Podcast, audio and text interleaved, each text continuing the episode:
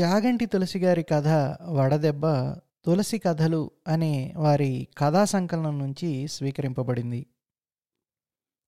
హర్షణీయం ద్వారా కథను మీకు అందించడానికి అనుమతినిచ్చి కథా నిర్మాణం గురించి వివరించినందుకు వారికి హృదయపూర్వక కృతజ్ఞతలు. విజయనగరంలో జన్మించిన చాగంటి తులసి గారు హిందీలో డాక్టరేట్ తీసుకున్నారు. వారు ఒడిశా ప్రభుత్వ ఎడ్యుకేషనల్ సర్వీస్లో మూడు దశాబ్దాలకు పైగా సేవలందించారు. సియోల్లోని హ్యాంకుక్ యూనివర్సిటీలో అతిథి ప్రొఫెసర్గా పనిచేశారు.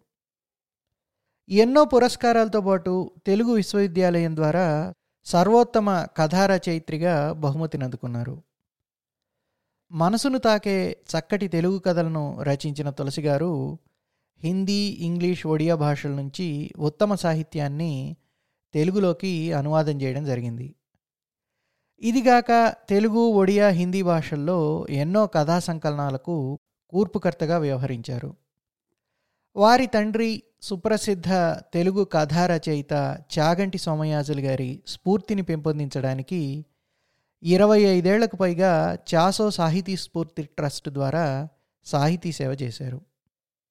అనువాదం సాహితీ విమర్శ కథా రచన లాంటి అనేక ప్రక్రియల్లో విశేషమైన కృషి చేసిన తులసి గారు మధ్యతరగతి దిగువ మధ్యతరగతి పేద కుటుంబాల నేపథ్యంలో గొప్ప కథలను రాయడం జరిగింది. సూటిగా క్లుప్తంగా పాత్రోచితమైన సంభాషణలతో కథారచన చేస్తారు తులసి గారు ఈ కథా సంకలనం కొనేటందుకు కావలసిన వివరాలు వెప్పేజీ ఆఖరున మీరు చూడవచ్చు.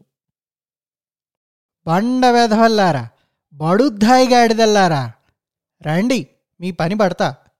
ముసిలి అయినా గట్టిగా అరిచాడు. వేధవన్నారు వేధవలు నాడు వాల్చనీయరు. మీ మొహాలు మొండా వస్తున్నాను ఉండండి మీ బుర్రలు బద్దలు కొడతాను. కోపంతో ఊగిపోతూ పెద్ద పెద్ద అంగలేసుకుంటూ ముసిలి ఆయన గేట్లోకి పెరిగెట్టాడు. గేటు సందుల్లోంచి చూస్తున్న పిల్లలంతా ఆయన గేటు దగ్గరకు వచ్చేలోగా తుర్రుమన్నారు. ముసిలి ఆయన తలుపు బార్లా తెరిచి జాపోస్తూ నిల్చున్నాడు. పారిపోయిన పిల్లలు సందుమొగని తొంగి తొంగి చూస్తున్నారు. ఎండాకాలం మధ్యాహ్నం ఒళ్ళు చిటచిటలాడుతోంది. నుదుటి మించి చెమట ధారగట్టి ఆయన మొహం మీద ముడతల్లోంచి కిందికి గారుతోంది. వీపంతా పేత పొక్కులతో గోనెగుడ్డలా దళసరెక్కిపోయింది. వీధిలో మనిషి అన్నవాడు లేడు. అందరి ఇంటి తలుపులు బిడాయించుకుని ఉన్నాయి గుంట వెధవలకి ఎండా లేదు కొండ లేదు. సందు మోగని నిల్చుని తొంగి తొంగి చూస్తున్నారు. ముసిలైన ఎండలో నిల్చుని సందువైపు తీక్షణంగా చూస్తున్నాడు. పిల్లలు ఏమనుకున్నారో ఏమో చల్లగా జారుకున్నారు. పోయారు వెధవలు. వారం రోజులై ఈ భాగవతం మొదలైంది. మధ్యాహ్నం కాస్త నడుము ఆల్చనీయరు. ముసిలైన గొణుక్కుంటూ గేటు వేసి ఇంట్లోకి వచ్చాడు జాపోస్తూ పడక్కుర్చీలో పడుకున్నాడు. నరసరావుపేట పడకుర్చీ దాంట్లో పడుకుంటే ప్రాణం సేద్దీరుతుంది. ఆయన ఆ కుర్చీని తన మొదటి జీతంతో కొనుక్కున్నాడు చిన్నప్పటి నుండి అలాంటి కుర్చీ ఒకటి ఉంటే బాగుంటుందని ఆయనకి మా కోరికగా ఉండేది. మొదటి జీతం చేతికి రావడం ఏమిటి? కుర్చీ కొండం ఏమిటి? రిటైర్ అయ్యి కొడుకు కోడల దగ్గరికి పూర్తిగా వచ్చేస్తున్నప్పుడు మిగతా సామాన్లు వాళ్ళకి వీళ్ళకి పంచాడు కానీ ఆ కుర్చీని మాత్రం జాగ్రత్తగా తనతో కూడా తెచ్చుకున్నాడు. నాన్నగారు మీరు మీ చేదస్తం కానీ ఆ కుర్చీని అక్కడ ఎవరికైనా ఇచ్చి లేకపోయారు? అంత దూరం నుంచి ఇక్కడికి మోసుకొచ్చారు అన్నాడు కొడుకు. కొడుక్కేం తెలుసు ఈ కుర్చీలో ఉన్న సౌఖ్యం? ముసిలైన కుర్చీ చేతుల మీదకి రెండు కాళ్ళు జాపుకుని విసనకర్రతో విసురుకుంటూ కళ్ళు మూసుకున్నాడు. తెల్ల మీసం తాటేకు విసనకర్ర వెండి మీసం తాటేకు విసనకర్ర. పిల్లలు మళ్ళీ వచ్చిపడ్డారు. నవ్వుతున్నారు. గేటు సందుల్లోంచి చూస్తున్నారు. ముసిలాయనికి తాటేకు విసనకర్ర కర్ర గతయింది. సీలింగ్ ఫ్యాను లోపలి గదిలో ఉంది. కొడుకు కోడలు అందులో ఉంటారు. ముందు గదిలో ఫ్యాన్ లేదు. తండ్రి రిటైర్ అయి వచ్చాడని మరో ఫ్యాను కొడుకు వెంటనే ఎక్కడ కొంటాడు? ఆదివారం సంతలో ముసిలైన అరడజను విసనకర్రలు కొనుక్కు తెచ్చుకున్నాడు. తాటికమ్మ తాటి ముంజ తెల్ల మీసం వెండి మీసం. ముసిలైన ఈసారి కుర్చీలోంచి లేవలేదు. కుర్చీలో పడుకునే గేటు వైపు చూస్తూ ఊరుకున్నాడు. గేటు సందులోంచి కొన్ని జతల కాళ్ళు కనిపిస్తున్నాయి. ఎర్ర రంగు గౌను నీలం రంగు రిబ్బను కనబడుతున్నాయి. అన్ని కాళ్ళకి హవాయి చెప్పులు ఉన్నాయి ఆ కాళ్ళలో బుల్లిగాడి కాళ్ళు ఏవై ఉంటాయో అని ముసిలి అయిన తేరిపారి చూశాడు. ఆ బుల్లిగాడు మాకాని వెధవ. ఆ విధవే ఈ సజ్జునంతటినీ తీసుకొచ్చి గొడవ చేస్తున్నాడు. ఇదే తంతు. వెధవ సన్యాసులకి భయం అన్నది ఏ కోశాన్ని లేదు. మధ్యాహ్నం అయ్యి అవడంతో వచ్చి పడ్డం గేట్ సందులోంచి చూడడం. ఒకటా రెండా కాళ్ళు ఆరుగురో ఎనమండుగురో. బొత్తిగా చిన్న వెధవులు ఉన్నారు ఇద్దరు ఆడపిల్లలు ఉన్నారు. మొదటి రోజు తిట్టాడు. కొడతానని కేకలేశాడు. ఎవరి పిల్లలని అదిలించాడు. అన్నిటికీ పకపక నవ్వులే. ఆయన తిడుతున్న కొద్దీ వాళ్ళకి మరింత నవ్వు. బుల్లిగా బుల్లిగా అంటూ పరుగులు.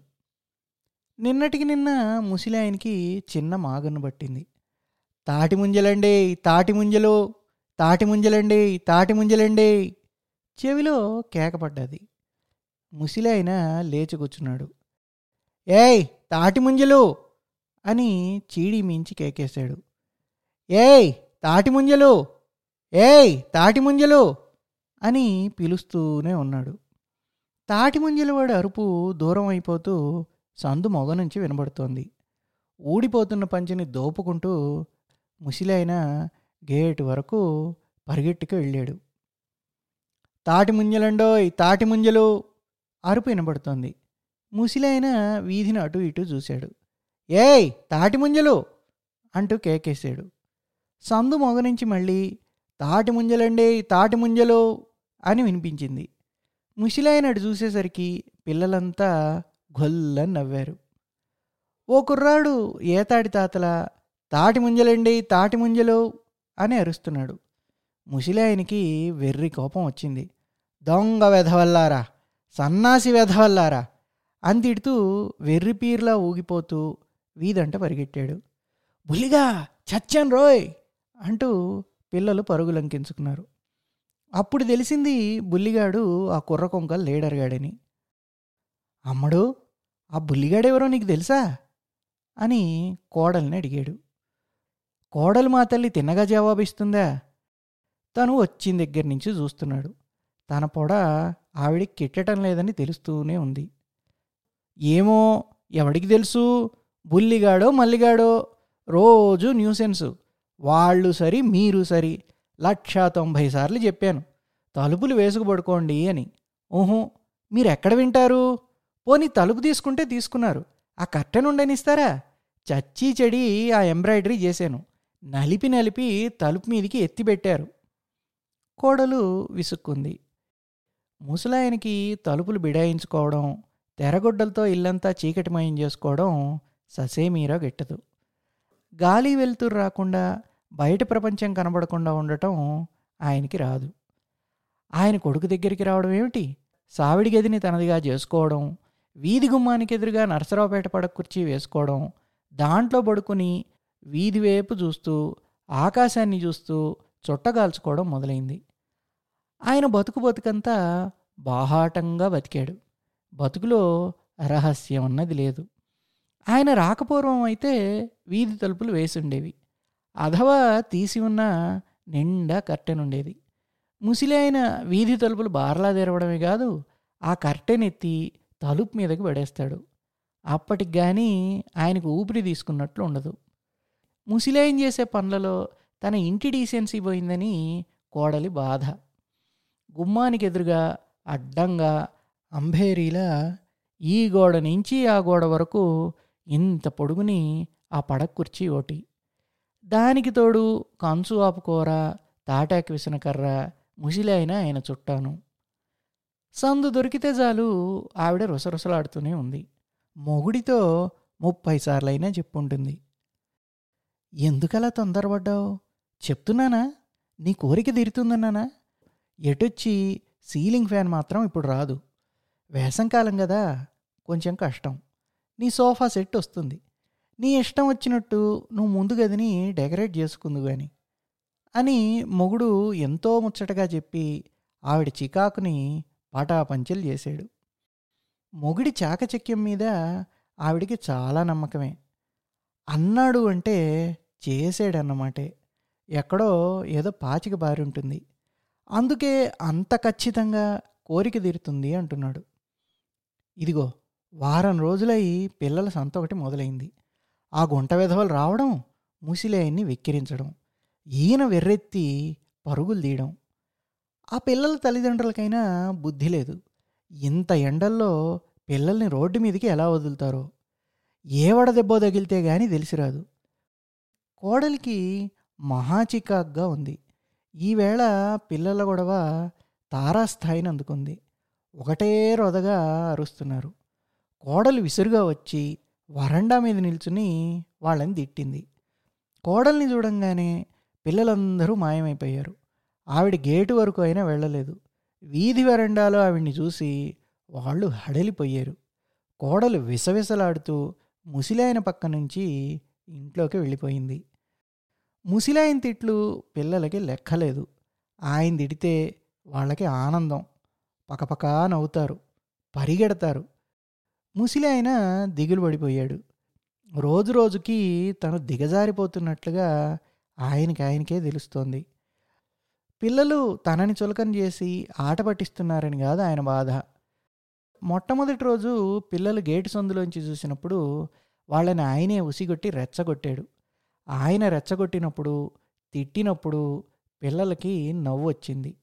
ఆయన తిట్లు వాళ్ళకి తిట్లలా అనిపించలేదు. ఆయన కేకలు ఉత్తుత్తి గవకేకలే పిల్లలకి అదో ఆట అయింది. ముసిలాయనికి వాళ్ళ ఆటలో ఏదో ఊరట కలుగుతుంది. ముసిలాయనికి బాధగా ఉంది. తన బాధని దిగుల్ని ఎలా పోగొట్టుకోవాలో అర్థం కావడం లేదు. ఆవేళ మనవల్ని సెలవుల్లో ఎక్కడికి పంపొద్దని వాళ్ళకి తను పాఠాలు చెప్తానని తనకి కాలక్షేపం అవుతుందని పిల్లలు మెరుగవుతారని అన్నాడు. కోడలు ససేమీరా వినలేదు. కొడుకో పెళ్ళం ఎంత చెప్తే అంత. ఎలాగా ట్యూషన్ పెట్టాం మీరేం చెప్తారు? అన్నది కోడలు. మీకెందుకండి? రామకృష్ణ అని రెస్ట్ తీసుకోక అన్నాడు కొడుకు. మీకు అక్కర్లేని విషయాల్లో జోక్యం కలగజేసుకోకండి. పిల్లలు చదువు సంధ్యలు వాటి ఊసు మీకెందుకు? మేం వాళ్ళ మంచి చెడ్డ చూసుకోగలం అని కోడలు కొండబద్దలు కొట్టినట్టు చెప్పింది. ఎండాకాలం సెలవులు ఇచ్చి ఇవ్వడం పిల్లలు వాళ్ళ పిన్నిగారు ఊరు వెళ్ళిపోయారు. పిల్లలు తిరగడానికి వెళ్ళారు. మంచిదే. అది కాదు ముసలాయన కడుపులో బాధ. మాటకి విలువ ఉండాలే. కొడుకును చూస్తూ ఉంటే ఆయనకి ఆశ్చర్యం వేస్తోంది. కళ్ళెర్ర చేసి చూస్తే బెక్కజచ్చి నిల్చునే కదా వీడేనా? ఆయనంటే వీడొక్కడేనా? అదెంత హడిలిపోయేది? చచ్చి స్వర్గాన్ని ఉంది ఎంత భయమో. ఒదిగి ఒదిగి ఉండేది. ఆయనంటే ఒక్క పెళ్ళానికేనా హడలు? ఆఫీస్లోనో అందరికీ గడగడే. భయపడికేం చేస్తారు? నిప్పు లాంటి మనిషి. ఎవరి పప్పులు ఆయన దగ్గర ఉడకవు. ఆయన్ని అప్రోచ్ అవ్వడమే. బతుకు బతుకంతా అలాగే బతికాడు. పిల్లల చదువు విషయంలో తన జోక్యం పనికిరాదన్న వాళ్ళని వాళ్ళ బతుకుల్ని తనేం దిద్దగలడు మీకేమిటండి? కొడుకు పెద్ద ఉద్యోగంలో ఉన్నాడు. అంతా అన్నారు. ఆయన అదే అనుకున్నాడు. రిటైర్ అయి కొడుకు దగ్గరికి వచ్చాక కన్నాడన్నమాటే కానీ తనకేమాత్రం కొడుకు రూపం తెలియదన్న నిజం ఆయనకి తెలిసొచ్చింది. ఆయందే ఆ సూది ముక్కు ఆయందే ఆ గడ్డం ఆయందే ఆ ఉంగరాల చుట్టూ ఆయందే ఆ మిసమిసలాడే తెలుపు. అన్నిట్లో ఆయన కొడుకేనని చూసిన వాళ్ళు ఆనవాలు కడతారు. కానీ ఆయన తన కొడుకులో తనను తాను ఆనవాలు పట్టుకోలేకపోతున్నాడు.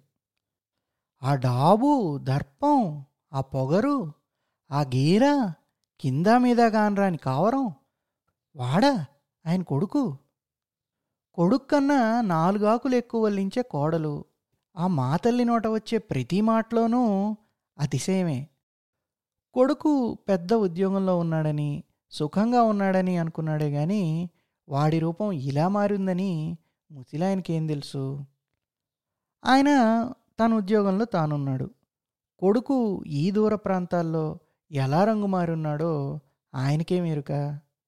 నిజమే ఈ రోజుల్లో గాలివాటం అటే ఉంది. అందరూ ఆ గాల్లో కొట్టుకుపోతున్నారు. అయితే వీడు వీడు తన కొడుకు గాల్లో కొట్టుకుపోతున్నాడు. గాలికి ఎదురెళ్ళాల్సిన వాడు కాదు తనకు పుట్టి ఆయనకే ఆయన కొడుకు రెండు చేతులా గడిస్తున్నాడు అంటున్నారు అందరూ రెండు చేతులా గడిస్తున్నాడా దోస్తున్నాడా? ముసిలైన లోపల కొంగిపోతున్నాడు. వీధిలో గుంట విధవలు పసికుంకలు అతన్ని ఆట పట్టిస్తున్నారని ఆయన బాధపడటం లేదు.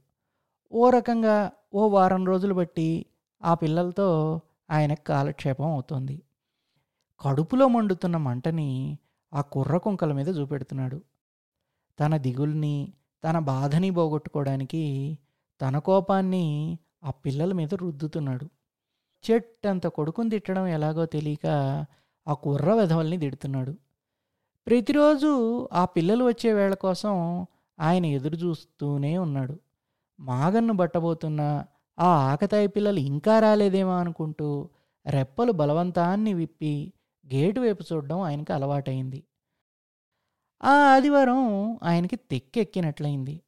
ఆయనకి ఇంట్లో ఉండబుద్ధి పుట్టలేదు. ఆయన వీధిలో తిరగడానికి వెళ్ళాడు. ఆ వెళ్ళినవాడు సూర్యుడు నడినెత్తికి వచ్చే వరకు ఇంటికి రాలేదు. ఎర్రగా కందగడ్డ లాంటి మొహంలో చెమటలు కక్కుకుంటూ ఎండబడి వచ్చాడు. ఆయన వచ్చేసరికి పక్కింటి ఆవిడ పిల్లలు సావిట్లో ఉన్నారు.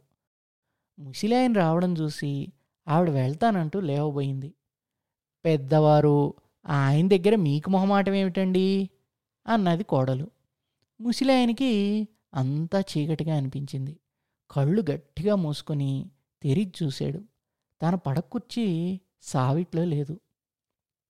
మరేనండి? ఇది సోఫా కం బెడ్డేనండి. ఎవరన్నా ఇంటికి వస్తే మహా ఇబ్బందిగా ఉందనుకోండి. ఇంటికొచ్చి వాళ్ళని కింద పడుకోబెట్టలేం కదా చెప్తోంది కోడలు. అసలే ఖరీదైన ఫర్నిచరు. అందులో ఇప్పుడు మరీ ధరలు పెరిగిపోయాయి. మీరు కాబట్టి కొన్నారు. మాలాంటి వాళ్ళు కొండమే అన్నది పక్కింటావిడ. కోడలు ఓ టెక్కు నవ్వు నవ్వింది. ముసిలి ఆయనకి కళ్ళు బయర్లు గమ్మినట్టుగా అనిపించింది. ఆయన నుదుటి మీద చెమటని చేత్తో తుడుచుకుంటూ మరోసారి గట్టిగా కళ్ళు మూసుకొని తెరిచాడు. పక్కింటి ఆవిడ పిల్లలతో వెళ్ళిపోయింది. ముసిలి ఆయనకి కొత్త సోఫా సెట్టు నల్లగా జీమూతంలా ఆనింది ఆయనకి తన పడక కుర్చీలో పడుకోవాలని కంచు ఆపుకోరాడు మంచినీళ్ళు గటగటా తాగాలని ఉంది. సోఫా సెట్ అని అన్నగారు కూర్చోండి. లోపల నుంచి కొడుకు వచ్చాడు సోఫాలో కూర్చోబడిపోయి బాగుందిరా బాగుంది. ఎంతయింది? అన్నాడు ముసలాయన. కొడుకు కోడలు మొహమొహాలు చూసుకున్నారు. కొనలేదండి. మనకు ఉత్తినే వచ్చింది. తండ్రితో అబద్ధం ఆడలేదు. రక్తంలో ఆ మాత్రం నిజాయితీ ఇంకా మిగిలింది. ఉత్తినే రావడం ఏమిటి? కళ్ళు చిట్లించుకుంటూ అడిగాడు. సావిడంతా ఆయనకి చీకట్లు ముసిరినట్లుగా అంతోంది. మీరు ఉత్తి సత్తికాలం వాళ్ళండి మామగారు. ఉత్తినే రావడం అంటే మీకు అర్థం కాదు. పెద్ద బిల్లు ఒకటి పాస్ చేయించారట. దాంతో ఆ పెద్ద మనిషి మనకి ఇది ఇచ్చాడు. మొగుడి ప్రయోజకత్వాన్ని చెప్తూ కోడలి మొహం మతాబాలా వెలిగింది. నిప్పుల గాడ్పులో ఇంటికొచ్చాడు. వస్తూనే నిప్పుల గుండంలో కూర్చోబడిపోయాడు. ముసిలైన సర్రుమని లేచాడు. నా పడకుర్చీ ఏది? పెద్ద గొంతుకుతో బొబ్బ పెట్టాడు. ఇక్కడెందుకు పాత డొక్కుది అది ఇక్కడ ఉంటే సావిడందం మరి అడగక్కర్లేదు. అదిగో చీడీ మీద పడేశాం. ఏది? నా కుర్చీ చీడీ మీద పడేశారు? నా కుర్చీ ఉంటే సావిడి అందం పోతుంది. ఓహో అందం పోతుందా? చూస్తారే పారేయండ్రా నన్ను పారేయండి. వెర్రి కోపంతో రెచ్చిపోయి ముసిలైన కళ్ళు తెరుస్తూ మూస్తూ ఊగిపోతూ చీడీ మీదకి వెళ్ళాడు. హఠాత్తుగా ఆయన వేస్తున్న ఈ కేకలు విని కొడుకు కోడలు అట్టే ఉండిపోయారు. పెద్ద పెద్ద అంగలతో చీడీ మించి పడకుర్చీని జాపోస్తూ సావిట్లోకి తెచ్చాడు. పూనకం పట్టిన వాడిలో రెండు చేతులతో సోఫాని పక్కకి లాగేసి తన పడకుర్చీని పడాలన వేశాడు. పడక్కుర్చీలో పడిపోతున్న వాళ్ళ పడుకోబడిపోయాడు. ఆయనకి జాపోతే ఎక్కువైంది. ఒరేయ్ ఇది కుర్చీ నేను చెమటోడ్చుకున్నదిరా ఇదిగో ఈ కుర్చీలో ఉండే ఈ ప్రాణి బతుకులో చేతులు దడిపించుకోలేదు ఆహా భ్రష్టు ఎదవా ఈ కుర్చీ ఉంటే నీ ఇంటి అందం పోతుందా? అమ్మా ఇల్లట్రా నీ కొంప. నీ కొంప భ్రష్టు కొంప. భ్రష్టు వెధవకి భ్రష్టు కొంపకి అందమేమిట్రా? ఒరేయ్ వెధవా నీ కొంపలో ఉంటే నా కుర్చీ చక్కదనం పోతుంది. ముసిలాయనకి ఆయాసం ఎక్కువైంది. జాపోస్తూ బెక్కుతూ చెమటలు గారుతూ ఆయన తిడుతున్నాడు. ఆయనకి అంతా చీకటిగా నల్లగా కనబడుతోంది. ఈ హఠాత్ పరిణామానికి కొడుకు కోడలు నోట మాట రాకుండా అలా నిల్చుండిపోయారు. ఒరేయ్ అప్రాచ్యుడా నీ కొంపలో నేను ఉండను నా కుర్చీ ఉండదు. అమ్మా అబ్బా ముసిలాయన బెక్కుతూ ఉంటే కొడుక్కే ముందు తెలివచ్చింది. పెళ్ళాన్ని కేకలేస్తూ కంగారుగా మంచినీళ్ళు ముసలాయన మొహాన్ని చిలకరించి ఉపచారాలు చేశాడు గాని ముసిలి ప్రాణం హరీమంది. పెద్దవాడైపోయాడా? ఇంటి పట్టున ఉండకూడదు. ఎండలో తిరిగి తిరిగి వచ్చేట. పెద్ద ప్రాణం. వడదెబ్బకి తట్టుకోలేక గుటుక్కుమంది వీధి వీధంతా చెప్పుకున్నారు. వెండి మీసాల తాత తెల్ల మీసాల తాత పడకుర్చీ తాత చచ్చిపోయాడని తెలిసి పిల్లలంతా బిక్క చచ్చిపోయారు. ఒరే బుల్లిగా మనము ఎండలో ఆడుతూ తిరుగుతున్నాం కదా వడదెబ్బ కొట్టి మనము చచ్చిపోతామా? అని ఓ పిల్లడు బుల్లిగాడిని అడిగాడు. ఆ వడదెబ్బ మన పిల్లలకు కొట్టదు అన్నాడు బుల్లిగాడు. అన్నీ తెలిసిన పెద్దవాళ్ళ